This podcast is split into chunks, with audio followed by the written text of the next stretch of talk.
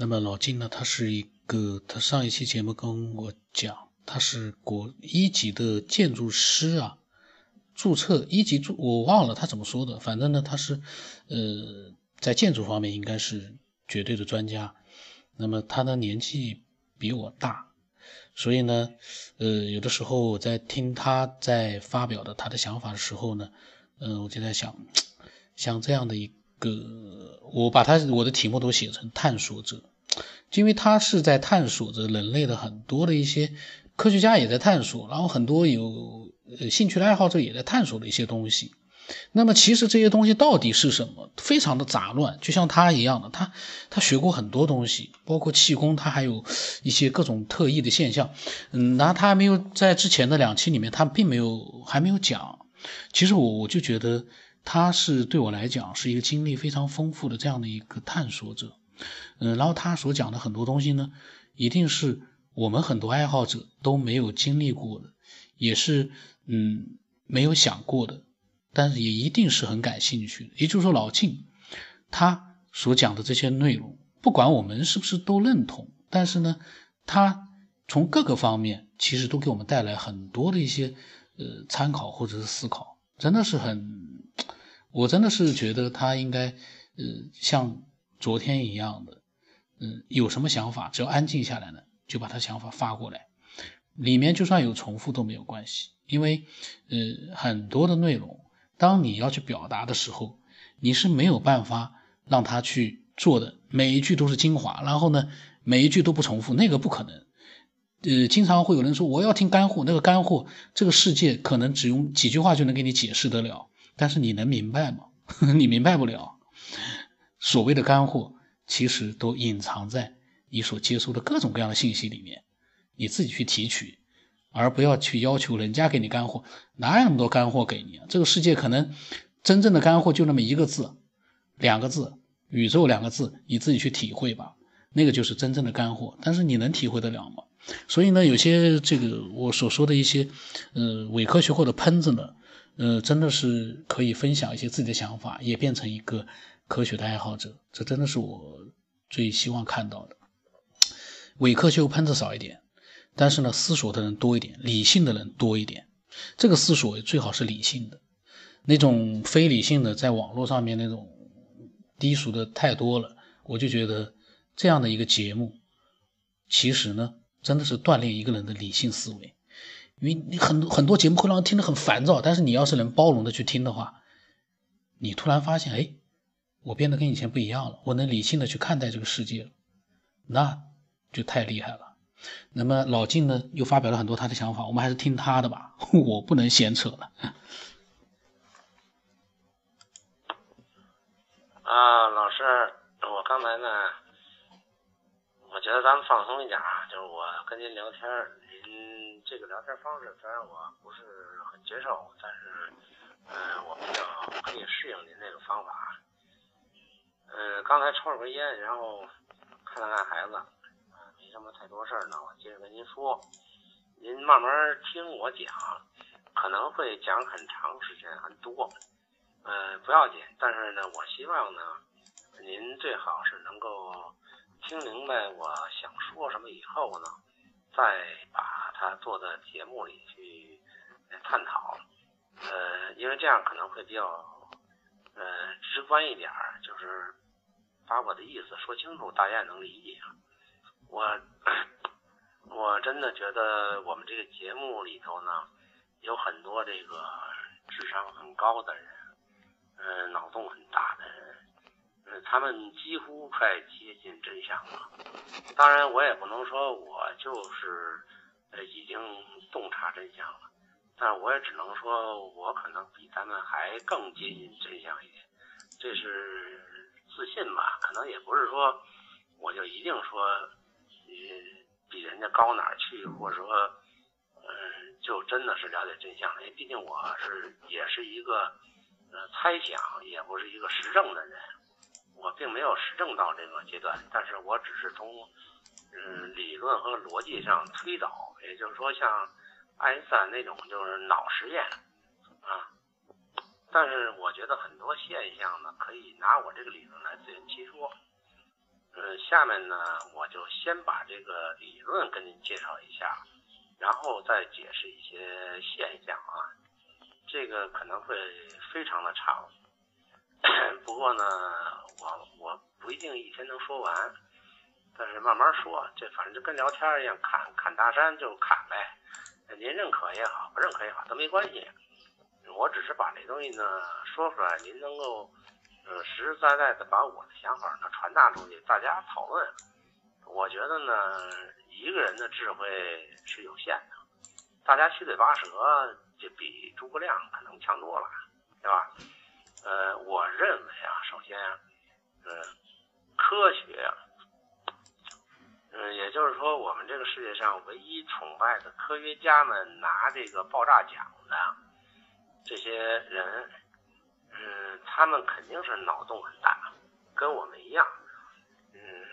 其实我们跟科学家没什么区别，就是他们脑洞在那儿，我们脑洞在这儿，大家都是脑洞，只不过他脑洞以后呢，让社会接受了，我们这个脑洞呢，可能是默默无闻的，但是不见得没道理啊！不要小瞧自己，可能我们这个脑洞，不见得比所谓科学家们强，不见得比他们差，甚至于呢，他们听了我们的脑洞以后呢，可能会很惊讶。这越说这个前言越多啊，我不想再说前言了，我说实质的啊，我先顿一下，然后这个前言这个实质性的东西呢，我想分几个方面讲。第一呢，先说我的枯燥的模型，这个呢，可能不是很直观，但是我尽量把它说明白了。我认为呢，我们的宇宙呢，无论是佛学讲的，还是老子讲的，还是科学家讲的，都指向了一个目标，也就是说，宇宙大爆炸原理，但是大爆炸原理呢，科学家只讲了一个推论，也就是谁也没看见过爆炸，但是他通过宇宙大爆炸的这个释放和这个就是射线呐，还有这个整个宇宙体系背景发散性的这个原理来看，说宇宙是远离我们而去的。那么这是一个线索啊，就是为什么会呈现一个远离而去的这么一个模式啊，现象。那么我就考虑呢，这个宇宙模型呢，也是从十几年前到现在逐渐的修正这么一种设想。我认为到现在呢，也是从前两天听您这个节目以后，突然间脑洞被修正了以后才建立的一个模型。我认为这个宇宙呢，它是一个数学的模型，也就是说从零点，也就是说科学家认为的极点，也就是说一个物质密度非常大，体积非常小，能量非常高的点开始的，然后呢，它突然间承受一个外爆的趋势，所有的这个能量释放出来以后，它在时间上从10⁻⁻⁴开始，经过0.00000几秒的时间，就从一个完全的能量态转化成迅速的降温和物质的演变态，然后就一直的演化下去。说句老百姓听得懂的话，就是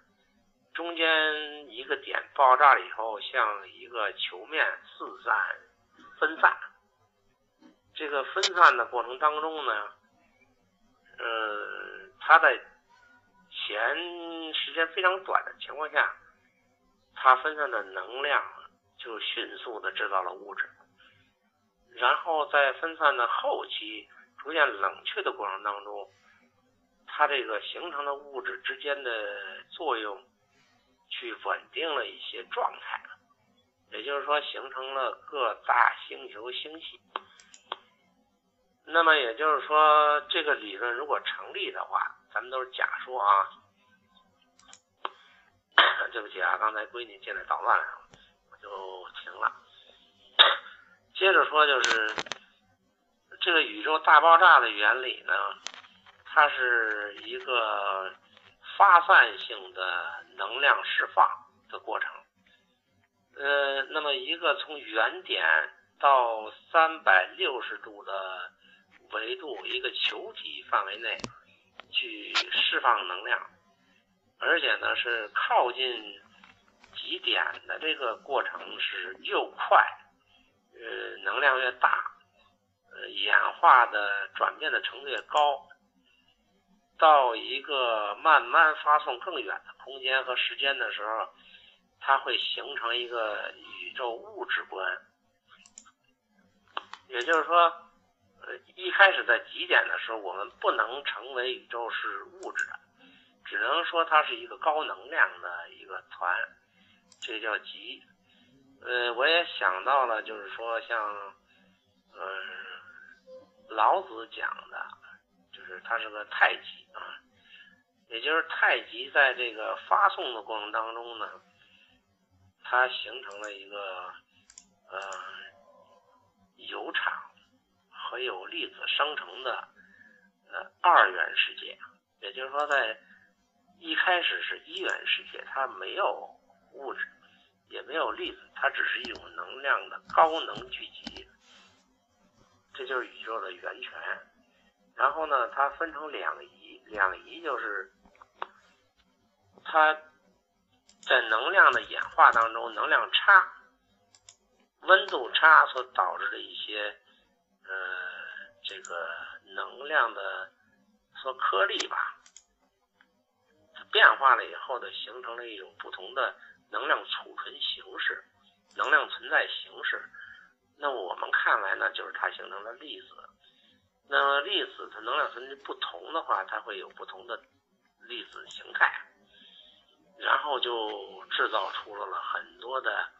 像电子啊、像质子啊、介子啊、光子啊，所有的东西就是在这种差异当中，它就瞬间产生了。产生了以后，它跟这个能量场之间形成了一个就是有和无的关系。也就是比如我们说这个原极的物质的场是一个能量周的话，它就出现米粒了，然后出现米粒就出现饭团了，出现饭团靠各种力的影响就出现了一片一片的糊嘎巴，这我是举个例啊。但是呢，这锅粥它还在，然后它开始往外发散。那么100多亿年这个过程呢，到目前为止我们地球所处的这个位置，现在科学家观测到说它是应该是进入到这个宇宙的中年期，也就是说它发散了一半的这个过程了。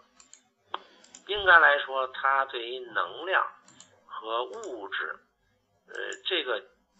两者是相对平衡的一个状态。也就是说，能量的聚散和物质的离散基本上是一个平衡态。接下来呢，可能它会，也就是说从它生成的这个，比如说我们从小到大，它应该是50几岁的状态。也就是说，它的能量是从一个爆发的年轻状态到一个中年开始衰败的一个过程的节点上。那么这个宇宙模型应该怎么建立呢？就是也听到了很多说平行宇宙啊，三维、四维啊，什么时间呀，我觉得这些概念都是科学家忽悠，不是说忽悠别人吧，应该是他脑洞不够大，去忽悠自己的一个结论。但是呢，把所有的人呢都忽悠晕了。在我看来呢，宇宙整个的一个过程，其实就两维，没有那么多的维度，就两维。一维呢，是我们很清楚的看见，从一个球体的中心点爆炸了以后呢，向整个球面上发散的所有的射线粒子。那么越靠近中心点的时候，能量越高，也就是说代表整个宇宙的能量。当然这是个例子，可能还存在若干个宇宙。举个例子，就是说它爆了以后，它迅速去分散，因为它的能量在散发的过程当中呢，它是衰减的。这个衰减过程不是匀速，也就是它在 0.00 几秒的时候是巨大衰减，然后它就会逐渐变慢，变慢以后去散发到宇宙的边缘。那么也就是说，这可以解释到，科学家发现的这个背景射线的这个状态。说所有的星球和天体都远离我们，这个很好解释，就是你中心爆炸以后，我们在一个位置，那么我们去观察所有天体的时候，在我们发散这一面的时候呢，宇宙是膨胀的，所以我们之间必定是越来越拉开。在我们背面那一方呢，它是远离我们的，当然是越来越远。所以你从宇宙的各个角度去看，它的都是发散的。也就是说，我们整个宇宙是处在爆炸以后的远离阶段。也就是说，它的这个背景发散这个理论，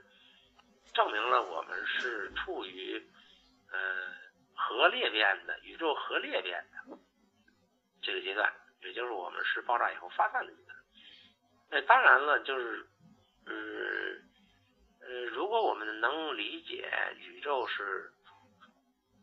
其实宇宙呢，就是从先人的一些洞察来看呢，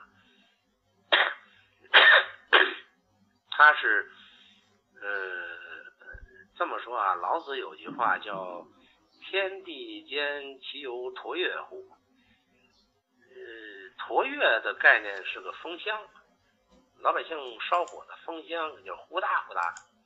那么我第一联想到的风箱就是我们人体的呼吸。人体的呼吸跟这个周期的概念是一样的。包括植物啊、动物，所有都它活在呼吸里。那么，其实有一个理论说呢，就是宇宙是全息的。我们观察宇宙的角度，不应该我们把宇宙对立开，就是我去看宇宙，你宇宙在我之外，这个理论是完全错误的。那么，我认为科学家也好，历史上所有观察宇宙的这个学者都犯了一个严重的错误，就是认为我们在发现宇宙，也就是说，我不自然的就把我观察者和宇宙对立起来了。也就是说，我们是在看宇宙到底怎么活动的，其实我们就在宇宙里。你怎么去看宇宙，这个事情是很荒谬的一个悖论。我不知道打个什么比方合适啊，我不知道能不能理解这意思，就是我们在这个里头去想看清楚整个这个东西是什么，这本身就是不可能的事，对吧？但是如果我们脑洞大一点，说假如我们站在宇宙外面去看这个事情的时候，我第一发现的是我们看的角度有问题，而不是宇宙有问题，是我们怎么看有问题。我不知道我说说这些，您明白这个我想说这个意思没有啊？我再接着描绘我说的这个模型，也就是说，宇宙大爆炸它中心发散以后，它有两个特点。从三维的时空特点来说呢，也就是说，它中心第一是从中心往外发散。假定这个宇宙是有边界的，它是个球，那也就是从球心点往球面点发射能量啊，它去散发这个能量，它一定要把它这个爆炸所产生的能量冲击波去散满整个宇宙一直等它到平衡态到消失，这个消失意思就是它不做功了，这是一个过程啊。第二个特点，当然从这个牛顿力学和这个相对论上讲都有这么一个特点，就是说它是递减，能量是递减的，也就是说我一开始能量极强，然后逐渐往外发散的时候逐渐的减弱。减弱到什么时候呢？减弱到它没有能力发散了，也就是说，像我们扔一个球扔到极限的时候，它会掉下来，这没有这个惯性的时候，所以我们认为整个宇宙是个惯性系，这个惯性产生于它的爆炸的动力，到它的能量消耗殆尽，这是一个整个惯性系。其实关于这个他所讲到的宇宙大爆炸的这样的一个宇宙的模型呢，其实对我来说，其实主要是听的人是不是能够有相同的一些理解。对我来讲，我听他在就是解释这个大爆炸他所想到的一些事情的时候，我就在想，那个大爆炸的那个点，其实很多人都在想那个点它在爆炸之前外面是什么，然后在爆炸之后是不是它所爆炸的这样的我们所形成的空间是原来就有的，还是它大爆炸了之后才出现了这样的目前的这样的一个宇宙的空间。因为你在一个点变成现在这样一个我们对我们这个视角来讲是非常大的这样的一个尺度的时候呢，它这个点扩张的是谁的空间这个是从我的角度来说我并不懂，那但是呢听他所讲的这些东西呢，又让我觉得在学到了很多的一些新的东西。不管我是不是能够完全明白他所讲的内容，但是呢我又得到了很多新的一些思考，真的是非常有价值的这个分享。那我真的是希望他呢能够不断的去分享下去，但是呢我也会提出，比如说我刚才讲的爆炸目前形成的空间在爆炸之前是不是就存在，如果之前没存在，那么这个点之外是什么？可能我也会，如果有人提出来，我可能也会说，我首先先把我们宇宙内部的东西先搞明白再讲。但是如果按照老静说的，站在里面你没有办法去观测到这个宇宙的全部，那怎么样才能跳出这个宇宙去看呢？因为整个的宇宙在我们目前的这个研究之下并没有一个整体的形状，因为它没有形状，它就是全部，宇宙就是全部的时候，你怎么样去跳脱开去看这样的一个对我们来说是全部的这样的一个宇宙呢？这个是很有意思的。那么希望老金继续分享，然后他还有很多的内容，我下期会再去录。那么我的微信号码是 BLVS8，如果说你有你的一些想法，不管它是什么样的想法，只要是你自己在思考过程当中产生的想法，或者是经历的一些经历，你都可以把它分享过来。那对其他来说可能就是一个非常好的一个参考，或者是一个非常好的学习。那今天就到这里。